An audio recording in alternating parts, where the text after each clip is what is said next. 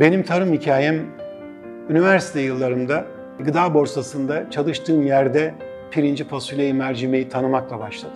Bir Mehmet Reis, İstanbul'u, Türkiye'yi veya belli bir yeri doyuracak kapasitemiz yok bizim. Ama biri çıkıp bir şeyler yapmak zorunda. Tarımın içerisine girip hem sarımsaklı iyi tarım uygulaması projesi, diğer tarım alanlarında hep kendim özellikle üretim bölgelerinde olarak bu hikayeyi başlatmış olduk. Ama hikaye hala bitmedi. Bu hikaye devam edecek.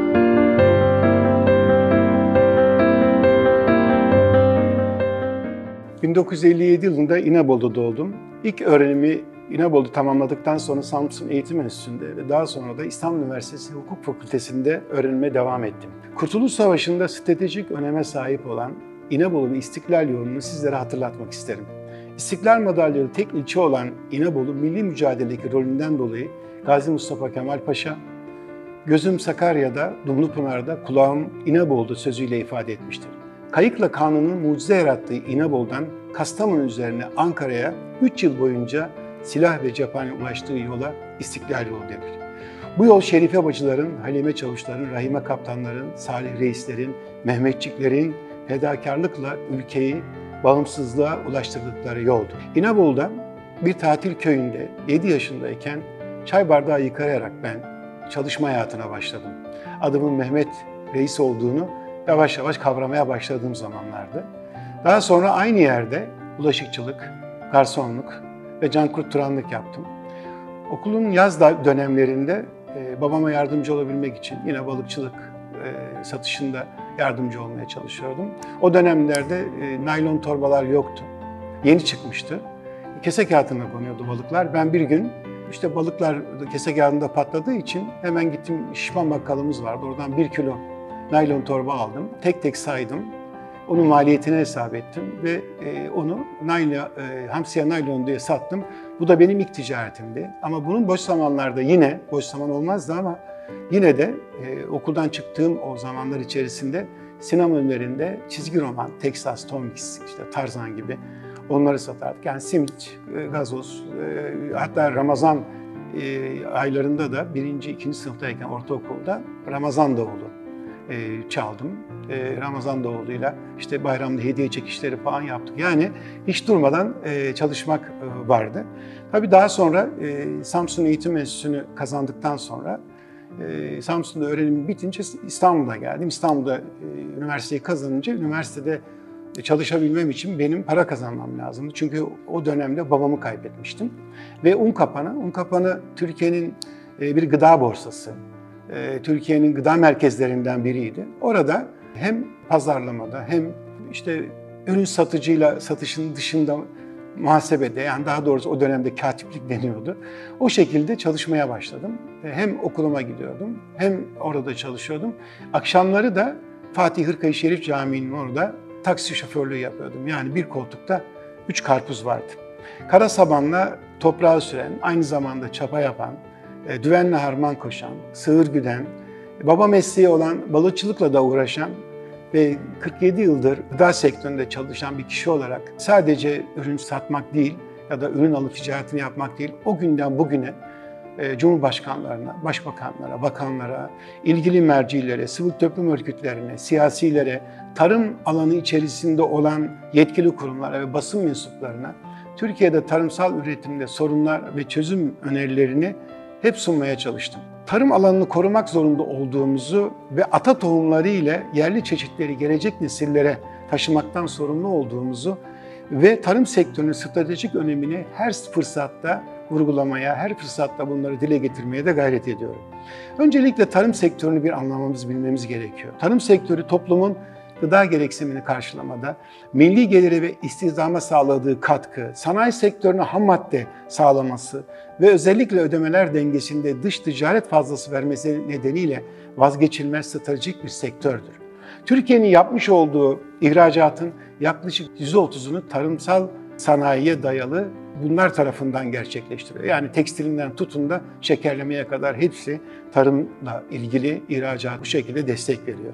Tarımsal üretimde sürdürülebilirliği sağlamak sadece gıda güvencesi ve beslenme güvenliği için değil, kırsal kalkınma açısından da çok çok önemli.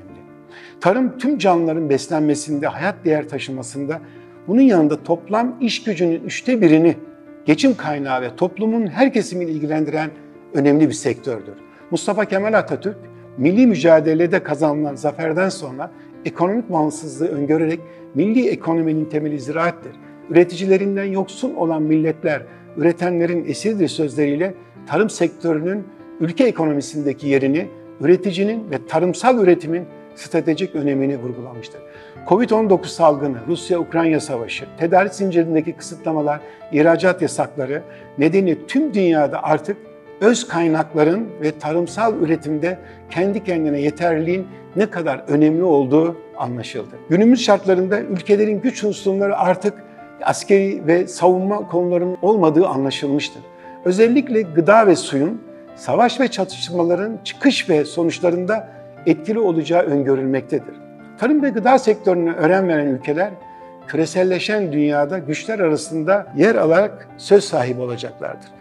Tarlada güneşin altında ter döken, hassas zamanında sevinci ve gururu ile yoğrulan, deniz, toprak, ot kokusunu içine çekmiş, kemre kokusuyla köydeki yaşamı bütünleştirmiş biri olarak üreticilerin zorluklar karşısındaki mücadelesini çok iyi bilirim. Üreticimizin girdi maliyetlerinin yüksekliği dışında aşırı yağış, sel, don, dolu, hortum gibi doğal afetlerle her an karşılaşacağı açık alanlarda üretim yapmaya çalışıyor üreticimiz. Bu nedenle tarlasından ektikten sonra hasat dönemine kadar endişe içindedir bizim çiftçimiz. Ülkemiz 20. yüzyılın ortalarından itibaren başlayan köyden kente göç günümüzde hala devam ediyor. Sadece Kastamonu'nun değil, Türkiye'nin en önemli sorunlarından biri haline gelen iç göç olgusunu gündeme getirmek için siyasi parti liderleri, İstanbul Valisi, İstanbul Belediye Başkanı, bugünkü Sayın Cumhurbaşkanı Erdoğan, akademisyenler, öğretim üyeleri ve iş insanlarının katılımıyla 1994 yılında yapılan toplantı büyük ilgi görmüş ve medyada geniş yer almıştır. Doğduğu yerleri terk etmek zorunda kalan insanların sosyal ve ekonomik sorunları üzerinde düşüncelerin ve öngörülerin aktarılması için Türkiye'de üst düzeyde ilk olarak gerçekleştirmiş olduğum bu toplantının sonuç bildirgesinde yazılanlar bugün de geçerliliğini hala korumaktadır. O sonuç bildirgesinde şu yazıyordu. Köyden kente göçün önlenebilmesi için tarım ve hayvancılık sektörüne uygun sosyal güvenlik sisteminin hayata geçirilmesi, barınma, eğitim, sağlık, güvenlik ve sosyal hizmetleri sağlanarak refah düzeyinin artırılması ve hatta göçü tersine çevirebilmek için gençlerin istihdama katkısı yönünde politikaların oluşturulması, kadın çiftçilerin de dahil edildiği küçük aile işletmelerin desteklenmesinin gerekliliği ilgili mercilerle paylaşıldı. Ayrıca gelişmiş ülkelerin ekonomik büyümelerini kırsaldaki potansiyele önem vererek gerçekleştirdiklerini vurgulamıştık. Bugün de bilim insanları kırsal kalkınmanın ülkelerin ekonomik gelişmelerine önemli işaret ediyor. Bugün tarımsal sorunlarını çözmeden kırsal kalkınmayı sağlamadan gelişmiş hiçbir ülke yok. Hatırlanacağı üzere Birleşmiş Milletler Tarım ve Gıda Örgütü FAO 2014 yılının temasını Uluslararası Aile Çiftliği, Çiftçiliği 2017'nin temasında göç olarak belirlemiştir. Birleşmiş Milletler 2020 yılında zorunlu göçün engellenmesi için çözümler üretilmesini acil önlem sırasında birinci öncelik olarak ortaya koymuştur.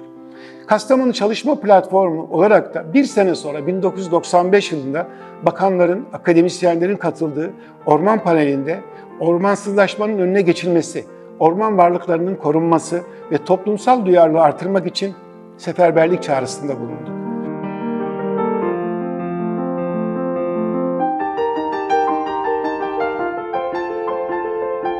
1997 yılında Taşköprü'de sarımsak üreticileri sarımsaklarını para etmediklerini, dereleye döktüklerini, bir kısmını da tarlada bıraktıklarını belirterek reis gıdanın destek beklentilerine dair haberler basında yer aldı.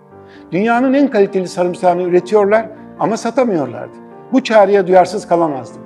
Bu ürünler işlenir, sanayi mamul haline gelirse fiyatlarda istikrar olur. Diyerek sarımsak üreticilerine çare olmaya karar verdim. Reis firması geçmişinde olduğu gibi devlet desteği ve teşviği almadan 2000 yılında Taşköprü'de ilk sarımsak işleme ve paketleme tesisini kurdu.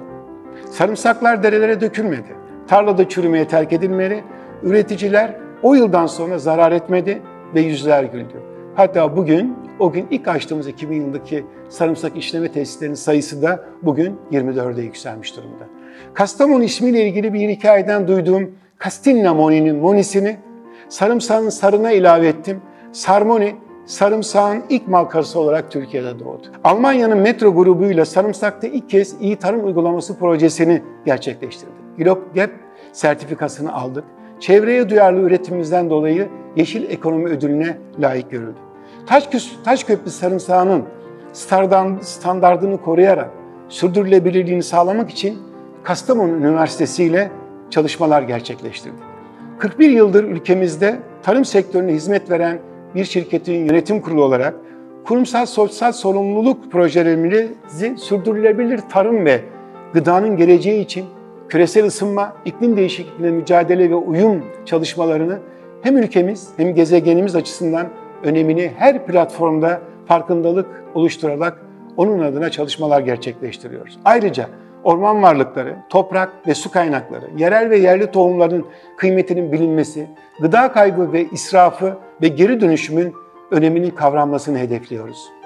Geleceğe yaşanabilir bir dünya bırakmak adına Dünya Küresel İklim Değişikliği Tehdit altındaki başlık raporumla Türkiye Cumhuriyeti Tarım ve Orman Bakanlığı, Birleşmiş Milletler Gıda ve Tarım Örgütü FAO'nun karar birliğiyle 17-2018 tarihinde Dünya Gıda Ödülüne layık görüldü. Tabii bu ödüller bizim sorumluluğumuzu daha çok artırıyor ve daha çok çalışmamızı destekliyor.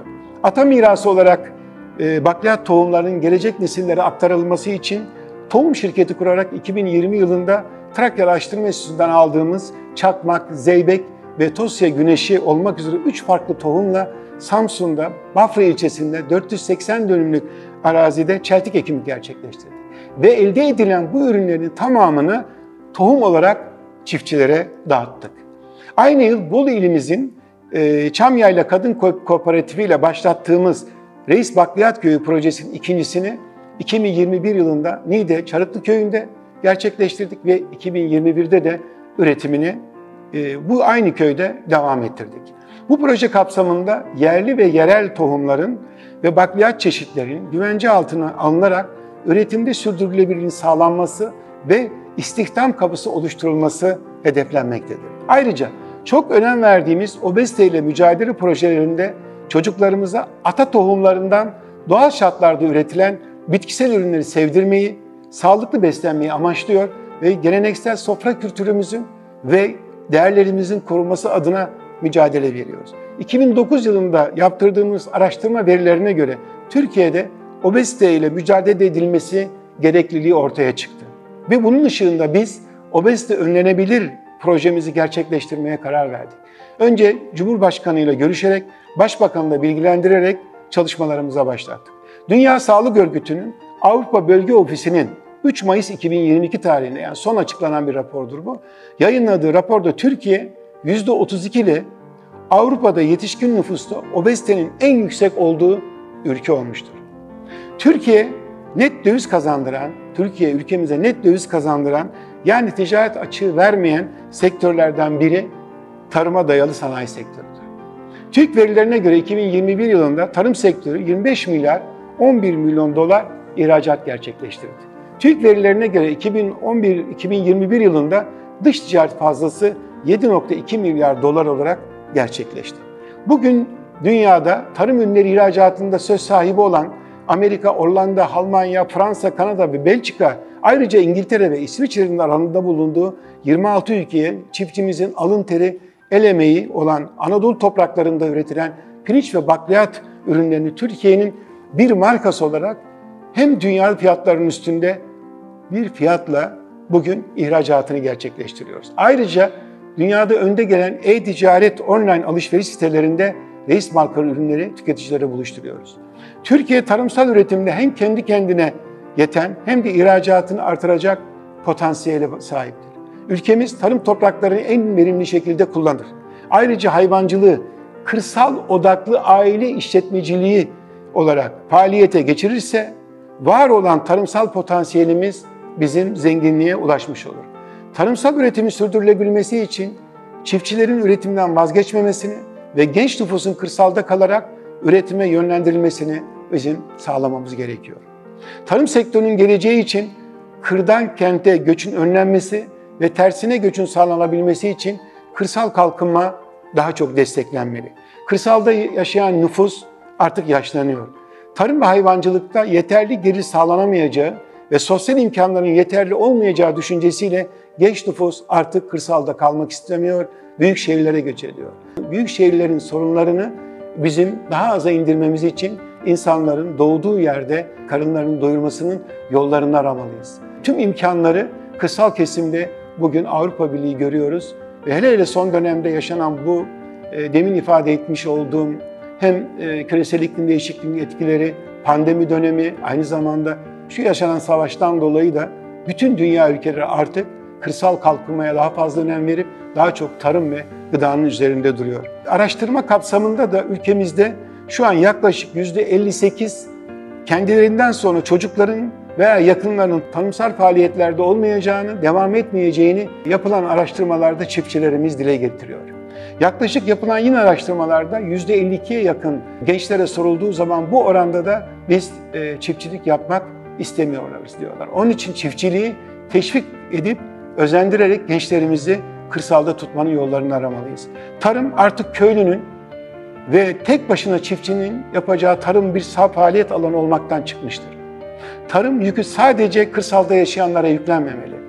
Geleceğin tarımı sermaye ve teknoloji istiyor. Devlet değişen koşullara bağlı olarak üretim içerisinde daha fazla yer almalı.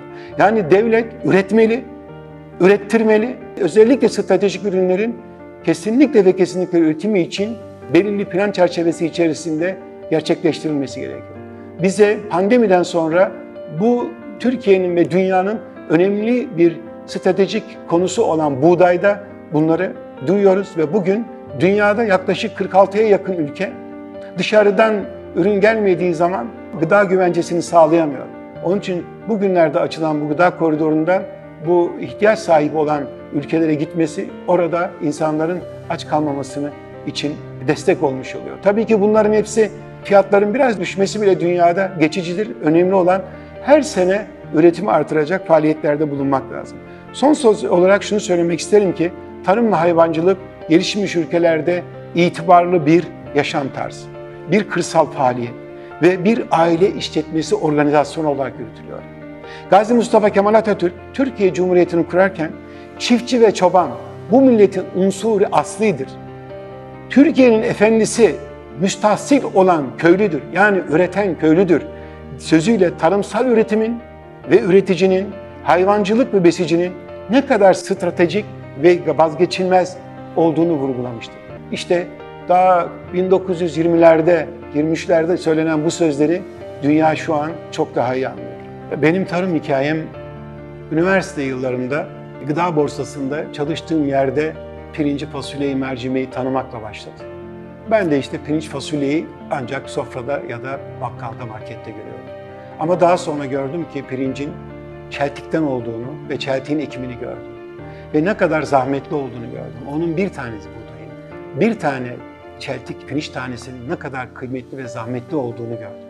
Ondan sonra da tarımın içerisine girip hem sarımsaklı iyi tarım uygulaması projesi, diğer tarım alanlarında hep kendim özellikle üretim bölgelerinde olarak bu hikayeyi başlatmış olduk. Ama ha, hikaye hala bitmedi, bu hikaye devam edecek. Biz hem Tarım Bakanlığı'nın gıdanı koru sofrana ilk destekçisi biz olduk. Sıfır atık konusunda belgemizi aldık. Yani hepsinde ilkleri yapmaya çalıştık. Nasıl o 1994'te sabit fiyat uygulamasını Türkiye'de ilk gerçekleştiren biziz. Pek çok ilkleri biz yaptık. Ya bu çok önemli. İşte bu da bir tek şey vardır. Ben 94 yılında kurumsal sosyal sorumluluk projelerini ilk dile getirenlerden biri. Ve bu meclise kadar, mecliste dahi konuşuldu. Yani o kadarını söyleyeyim, detaya girmeyeyim. Kurumsal sosyal sorumluluk projeleri. Yani siz verginizi ödeyebilirsiniz. Bakın bizde görüyorsunuz bakın.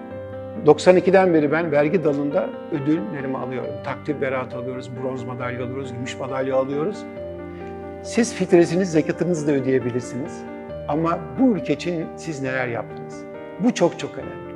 Biz e, kadın sığınma evlerinden sokak çocuklarına kadar, Mehmetçik Vakfı'ndan tutun da ki onlar e, şehitlerimizle ilgili e, moral gecesinden başlayarak organ bağışlarına kadar Bugüne kadar 1800'e yakın talebenin bizzat ilgilenerek sadece burs vermenin ötesinde ülkenin yöneticilerini ya da hükümetin gidemediği yani %12 ülkemizde engelli var. Biz engellerle ilgili çalışma yaptık. LÖSEV'le ilgili çalışmalarımız hala devam ediyor. Yani pek çok kuruluş Kızılay'la, Kızılay Cumhurbaşkanı e, altın madalya verdi bize. Bana. Çünkü bunlar sosyal sorumluluk projelerini her şeyi devletten beklemeden iş adamlarının da yapması lazım. Enflasyonda o 1994 yılında enflasyon rakamları %110 iken yıllık biz çıkıp enflasyon sadece hükümetlerin değil, iş adamlarının da görevidir dedik ve Türkiye'de ilk sabit uygulamasını yaptırdık. Ve 3 yıl içerisinde sadece pirinç bakliyat değil, diğer tarım ürünlerinde de fiyatlar aşağıya düştü. Bir Mehmet Reis, İstanbul'u, Türkiye'yi veya belli bir yeri doyuracak kapasitemiz yok bizim. Ama biri çıkıp bir şeyler yapmak zorunda. Ve herkes bize o zaman işte Don Quixote yapabilirim ama Celal Pir, NTV'deki arkadaşım benim TRT belgesel yaptığı zaman orada şunu söyledi. Reis, Mehmet Reis, bütün bu stokçulara e, savaş açan ve gerçekten de bu savaş sonucu, sonucu da halka bunu yansıtan ve fiyatları geri çeken bir tüccardır dedi. Yani tüccar olmak sadece para kazanmak anlamında değil. Tüccar olmak halkının hem üreticinin hem tüketiciyi düşünmektir. Biz binlerce çiftçinin ürünü değerlendiriyoruz. Daha iyi üretebilmesi için yardımcı oluyoruz.